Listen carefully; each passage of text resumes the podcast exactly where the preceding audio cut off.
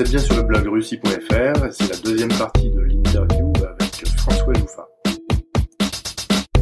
De, de mon point de vue, c'est c'est vraiment comme ça que ça s'est passé. Vous étiez dans, dans, dans un moment clé. Mais dans cette optique-là, il faut qu'on filme un moment de révolution et qu'on y introduise notre scénario. Alors rien ne s'est passé comme on l'avait prévu. Il n'y a pas eu des chars de, de l'armée euh, ou de l'anti-armée contre le Parlement. Euh, on a filmé des choses pas inintéressantes. Par exemple, les gens qui voient le film aujourd'hui se rendent pas compte qu'il était interdit de manifester lors de euh, de, de SSSR, euh, l'Union soviétique. Ouais. Et à un moment, il y a une manif pour Helsinki. À la limite, les gens ont oublié qu'il était Helsinki. Ouais, Yeltsin. Mais euh, on voit des gens manifester euh, près du Parlement euh, ouais, pour. Helsinki, et c'est une manif- première manifestation de toute l'histoire de l'Union soviétique. Mais c'est ça, il y a des petits moments historiques. Deuxièmement, contestataire pour un homme dont on ne sait pas qui c'était à l'époque, on l'a su plus tard et maintenant on l'a pratiquement oublié. Et puis à un moment, je suis quand même, euh, je suis démerdé pour être au milieu de la dernière grande manifestation du 1er mai. Je vous assure de se retrouver euh, sur la place rouge, mêlé aux manifestations d'une fête euh, du 1er mai, euh, sans être, parce que c'était un tel chaos, un tel bordel sous la perestroïka qu'on arrivait à se débrouiller, euh, faire pratiquement n'importe quoi. Mais pour moi, c'était C'est-à-dire qu'en fait, vous pouviez profiter de la confusion du moment pour faire à peu près ce que vous vouliez. Enfin, et tout le monde était achetable. D'accord. À la fin du film, on tourne dans l'aéroport, on a carrément loué pour quelques roubles, Ouais, ouais. parce qu'il y avait différents taux de change, hein, suivant Ouais. qu'on payait en liquide avec de l'argent euh, français, des francs à l'époque, ou peut-être des dollars. Carrément, on a loué un, c'était quoi comme avion, j'en sais rien, un Boeing euh, soviétique, c'était quoi, un Tupolev, je sais pas. Ou- Ce qui est hallu- hallucinant, tu vas voir quelqu'un, tu sors un paquet de billets, qui pour nous devait représenter 1000 francs. Est-ce qu'on peut tourner dans votre avion, mais sans problème, et tout, vous pouvez rajouter 20, aujourd'hui on dirait 20 euros. Euh, c'était une époque, il n'y avait pas de restaurant, pas de café, euh, tout était clandestin, tenu déjà par la mafia, je sais pas comment comment ils faisaient. Euh, le premier, les premiers casinos. Euh, je me... mais alors le problème, c'est que moi, je vivais beaucoup la nuit, je vivais des histoires complètement hallucinantes, et Francis Leroy avait peur avec son cadreur caméraman de me suivre la nuit. Puis on n'avait pas de vidéo aujourd'hui, que la vidéo ça aurait été plus simple. C'était du vrai cinéma 35 mm, donc il n'y a pas les éclairages. On peut pas euh, filmer une boîte clandestine sous la mafia avec des nouvelles prostituées et Ouais. éclairer comme au cinéma. Ça aurait été mieux avec de la vidéo, mais c'était un peu les débuts de la vidéo. Enfin bref, on était mal équipés pour ça. Donc tout ce que je faisais, euh, je l'ai en souvenir pour moi, je devrais l'écrire. Et tout ce qu'on filmait le jour, c'était un peu quelquefois reconstituer ce que j'avais vu la nuit, ce qui est un peu un peu absurde notamment des rencontres avec des soldats d'Afghanistan, des anciens, des vétérans, diraient les Américains. Et c'était une catastrophe pour eux. Donc, euh, j'étais le seul à dire euh, en France qu'ils n'avaient pas tort. Alors là, c'était pas politiquement correct de dire que les soviétiques avaient quelques raisons de se méfier euh, des musulmans intégristes. Mm. Mais ceci est une autre histoire. Donc, je vivais des choses passionnantes qu'on ne voit pas dans le film. C'est pour ça que je pense que c'est un film raté, mais intéressant. Merci de me faire parler de ce film finalement, j'étais co-réalisateur et co-auteur. Comme l'acteur principal, Boris Bergman, je vous parlais de lui tout à l'heure, n'a pas eu son visa. Mhm. C'était compliqué d'avoir un visa à l'époque pour aller Oui, en Union avez- Vous avez soviétique. quelqu'un de l'équipe qui n'a pas pu y aller, Oui, alors que tout était prêt.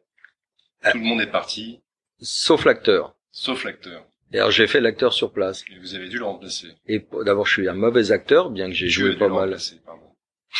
Bien qu'ayant joué pas mal de tout petits rôles quand j'étais jeune, je suis pas un bon acteur.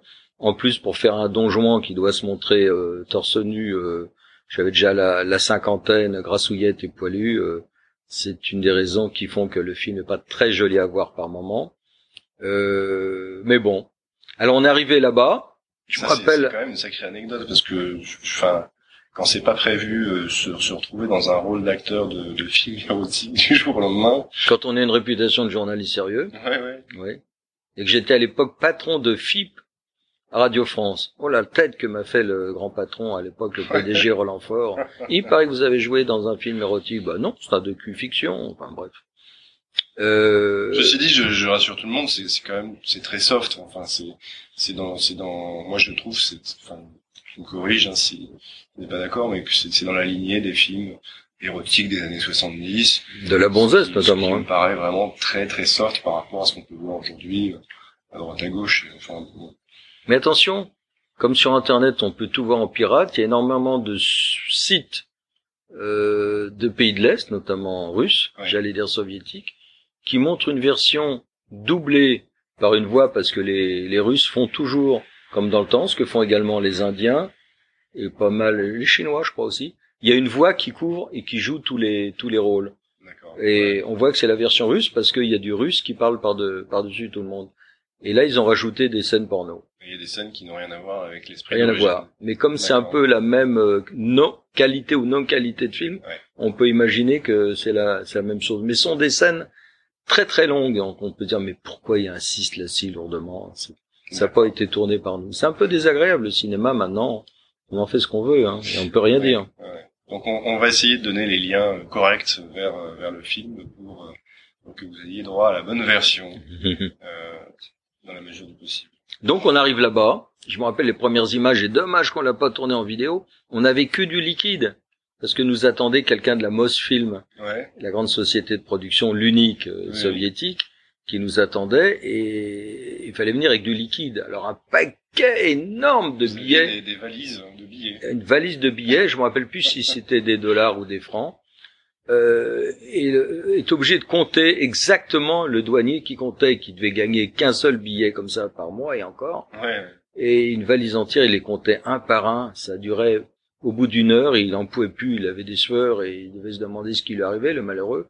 Et je crois que l'assistant soviétique qui nous a tendait lui a filé un des billets puis dit laisse tomber, on passe parce que ça n'en finissait plus. Ouais. Mais déjà c'était une scène hallucinante ça. Et par la suite, moi je pensais tourner parce qu'on avait un contrat avec la Mosfilm dans un des grands studios euh, de Moscou. Et moi je disais ils vont bien tourner Guerre et paix ou un grand film comme ça quand passe les cigognes. Ou... J'imaginais un grand film russe et j'imaginais mes acteurs et c'est moi qui faisais l'acteur en plus intervenir dans la scène d'un autre film. Voilà, euh, voilà, c'est ça. Ça aurait été génial, toi, un énorme truc Stalingrad. Et puis on nous a dit que les studios étaient pris, qu'il fallait attendre trois mois. Euh, on avait des éclairagistes euh, sans électricité, du maquillage mais pas de maquilleuse. Euh, on s'est tous rendus dans un hôtel, on est tous immenses, on sait plus, on se retrouvait dans l'hôtel, c'était compliqué. Euh, et on s'est dit qu'est-ce qu'on fait? On est une équipe de tournage, on a de l'argent, on peut pas faire le film qu'on souhaiterait, alors on a improvisé. Tous les soirs, on écrivait quelque chose, on essayait de le, ah le tourner le, le, lendemain. Tiens, demain c'est le 1er mai, bah on devrait être dans la. D'accord, ça c'est vraiment voilà. fait l'improvisation. Notre euh, notre euh, traductrice qui parlait parfaitement le français, comme seuls les Russes savent parler français ouais. à l'époque, sans accent, sans avoir connu la France autre que Zola, Victor Hugo ou Dumas, euh, et Balzac bien sûr. Euh, bon, tu veux devenir l'actrice principale, mais attention, à un moment, il faudra te déshabiller. Non, moi jamais, étudiante et tout. Mm -hmm. Bon. Après un demi-litre de vodka et un billet, ça s'arrange. Je suis méchant parce que c'est une, une, fille fa fa fabuleux et mariée aujourd'hui avec un homme de la radio que je lui ai présenté à Moscou. Mais enfin, on peut dire que c'est passé comme ça aussi. Mmh, euh, on avait un autre euh, étudiant qui vient de mourir, je viens de l'apprendre très récemment, il y a quelques jours, pour abus de vodka et de cocaïne aussi. Ouais. Comme quoi, après la perestroïka et le capitalisme a fait d'autres d'autres ravages. Euh, il parlait parfaitement français aussi. On l'a fait venir en France. Je me rappelle la première chose qui a vachement étonné à Paris, c'est qu'il y avait des boutiques partout, à tous les rez-de-chaussée. Et qu'à Moscou, bien sûr, il n'y en avait pas. À l'époque, non, c'est vrai que donc il nous a fait venir ses copains russes, on a fait, il nous a trouvé une femme qui nous a trouvé, qui a fait le casting, on nous a trouvé des comédiens, et comme on savait pas où tourner, on a eu une idée amusante. Euh, tous, nous étions cinéphiles, surtout Francis Leroy et moi. Alors on a tourné au VGIC, est-ce que je prononce bien? Au VGIC Le VGIC et l'IDEC, l'école de cinéma. En français, ah on faisait oui. l'IDEC avant. Maintenant, c'est l'AFEMIS. Okay. C'est la grande école de, de cinéma de, de Moscou. D'accord où sont sortis ou a tourné Tarkovsky, enfin les, les meilleurs.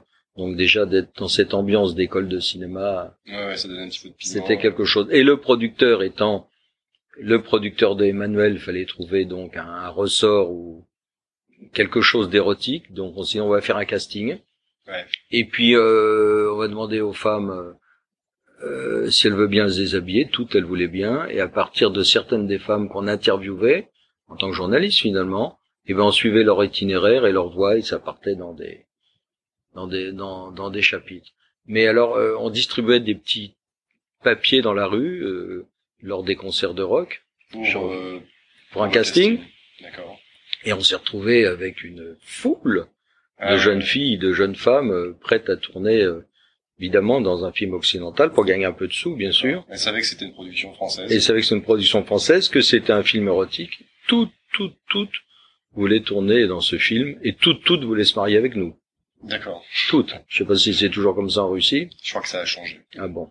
un petit peu, en tout cas. Parce qu'il y a certaines malheureuses qui ont agrippé, euh, pendant qu'on était là, des représentants Ricard, pensant que c'était des milliardaires français, ils se Ah sont ouais, retrouvés ouais. dans un HLM, euh, dans une banlieue lyonnaise, Ouais. bien, bien malheureuse. Mais en France, on divorce, elles se sont débrouillées après. Mais l'idée, c'était de s'échapper. J'avais vu un sondage parmi les étudiantes de Saint-Pétersbourg. Euh, il y avait plus de 50% des étudiantes qui étaient prêts à se vendre, Mhm. à se prostituer pour pouvoir partir euh, en Occident. Ah là fou. On pouvait pas sortir. Hein. Ok. Une autre petite anecdote sur le tournage du film qui me paraît plutôt intéressante, c'est que mine de rien, il y a pas mal de scènes qui sont qui sont tournées sur la place rouge, sur dans le métro de Moscou et ailleurs, euh, à, à des endroits où où soit il n'y a jamais d'autorisation qui sont données, soit c'est carrément interdit de tourner. Ah, c'était du piratage. Hein. Et ça peut être presque dangereux aussi à cette époque de, de se faire choper en train de, de filmer euh, la caméra au point. Enfin, je sais pas trop comment ça s'est passé. Mais Exactement. Mais c'était pas de la petite vidéo. Hein. C'est Ouais. pas une... c'était pas des vidéos de touristes comme il y a aujourd'hui. Hein. Vous avez du matériel. Du vrai matériel lourd de, de cinéma. Euh... Vous n'aviez pas d'autorisation du tout. Aucune. Et d'ailleurs, cet assistant, Alexandre Guenienko, dont je viens de te parler, et qui est mort récemment, s'est retrouvé en prison parce que je lui avais prêté un, un playboy Ouais. français en disant ça serait bien de trouver une fille, tu vois, un peu le genre, pas trop gros sein, un peu comme les Français les aiment bien, un peu élégante, pas une grosse russe, pas, pas une grande blonde. Je lui ai montré. Et il y a des, des policiers en civil qui l'ont arrêté. On a été le chercher euh, dans, dans un sous-sol d'une prison. C'était hallucinant. Le pauvre était derrière une cage. Et c'est notre euh, Grégory, qui était notre directeur de prod, qui était malin pour ça. Je crois qu'il a arrosé, qu'il a donné du pognon à tous les flics euh, du commissariat et qu'il l'a Ouais. laissé sortir. Ah oui, mais quelques années plus tôt, c'était le goulag ou quelque chose comme ça. Ouais. Sous Brejnev, en tout cas. là, c'était à cause de- d'une revue Playboy, euh, Oui, alors que ça aurait pu être pour des histoires de tournage qui étaient carrément interdites, mais, mais non. oui, oui, oui, c'est vrai dans le fond. Et euh, oui, et les seules choses intéressantes finalement, c'est de voir un jeune couple euh, qui flirte un- d'une façon un petit peu poussée sous une grande statue de Karl Marx où il y a des, des pigeons qui lui chient dessus. Euh, la symbolique est assez amusante. Euh, pourquoi il flirte d'une façon poussée Euh, Je me demande si c'est pas devant le Bolchoï, euh, le, le parc où il y a beaucoup d'homosexuels qui se rencontraient clandestinement à l'époque. À l'époque, en tout cas. ouais. Mais en même temps, ça montrait que les jeunes n'avaient pas d'appartement. Enfin, en même temps, c'était du, re- du, du reportage. Et puis, c'était marrant aussi de se promener devant les grands étendards, les grandes enseignes où il y avait euh, Lénine. J'ai un dialogue avec euh, Alexandre, dont je te parle sans arrêt, celui qui vient de mourir, Ouais. à Liex, euh, où je plaisante sur euh, John Lennon et Vladimir Lennon Oui, d'accord. en tant que fou des Beatles. Alors, ce qui m'a amusé, justement, moi qui avais bien connu comme journaliste et comme passionné, comme témoin de son époque, les années 60, l'explosion de 68, l'explosion du rock and roll, les festivals de rock et de, de pop musique, le, le début du H et de l'herbe, j'ai l'impression, en 1990, d'être dans les années 60 en Occident. Ils découvraient tout. Il y a plein de groupes de rock. Alors, les faux Pink Floyd, euh, les faux Led Zeppelin, euh, les faux Beatles, les faux Stones, Ils euh, essayaient tout, en fait. oui. Ils commençaient à essayer vraiment, euh, oui. à trouver un style aussi. euh, ouais, Il y a un grand défouloir. D'accord. Euh, C'est pour ça que je parle de John Lennon et de Vladimir Len- Lennon dans le film. Mais ça n'amuse que moi. Peut- Peut-être que toi-même tu n'as pas remarqué. Donc si toi-même tu ne l'as pas remarqué, Si, si, personne n'a dû remarquer. C'est marrant. Euh, Il y, a, y a une autre scène qui m'a marqué. En fait, j'étais en train de penser à ça aussi, qui n'a rien à voir avec le côté érotique du film que je vous laisse apprécier euh, chacun comme vous voulez. Euh, Il y, a, y a une scène où euh, tu, tu rentres le soir assez tard. Euh, c'est sur un parking et où tu te fais agresser par.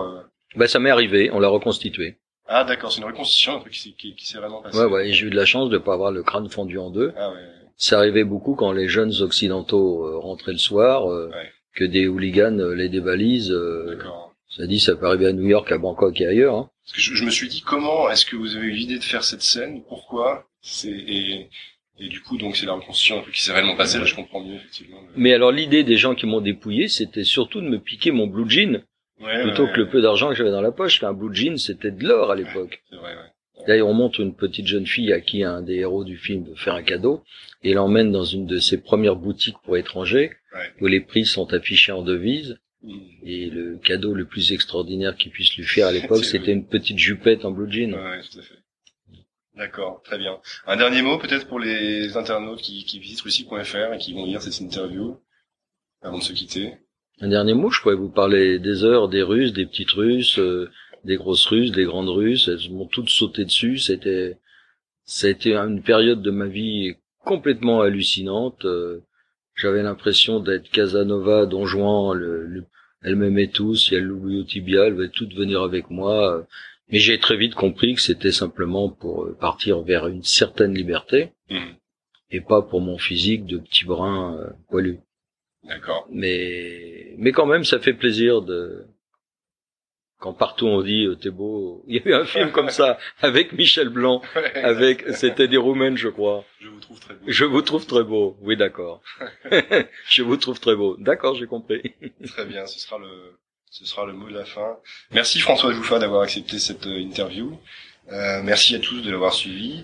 Je vous rappelle que vous retrouverez euh, juste après l'interview euh, les liens euh, vers euh, certains livres et, euh, et disques qu'a qu'a enregistré ou écrit François Jouffa pour euh, un accès direct et aussi sur le DVD de Sex et Perestroika que vous pouvez acheter en ligne et où vous retrouverez notamment le making-of du, du film que l'on ne trouve pas sur internet. Merci François Jouffard, à bientôt à bientôt sur aussi.fr. До свидания.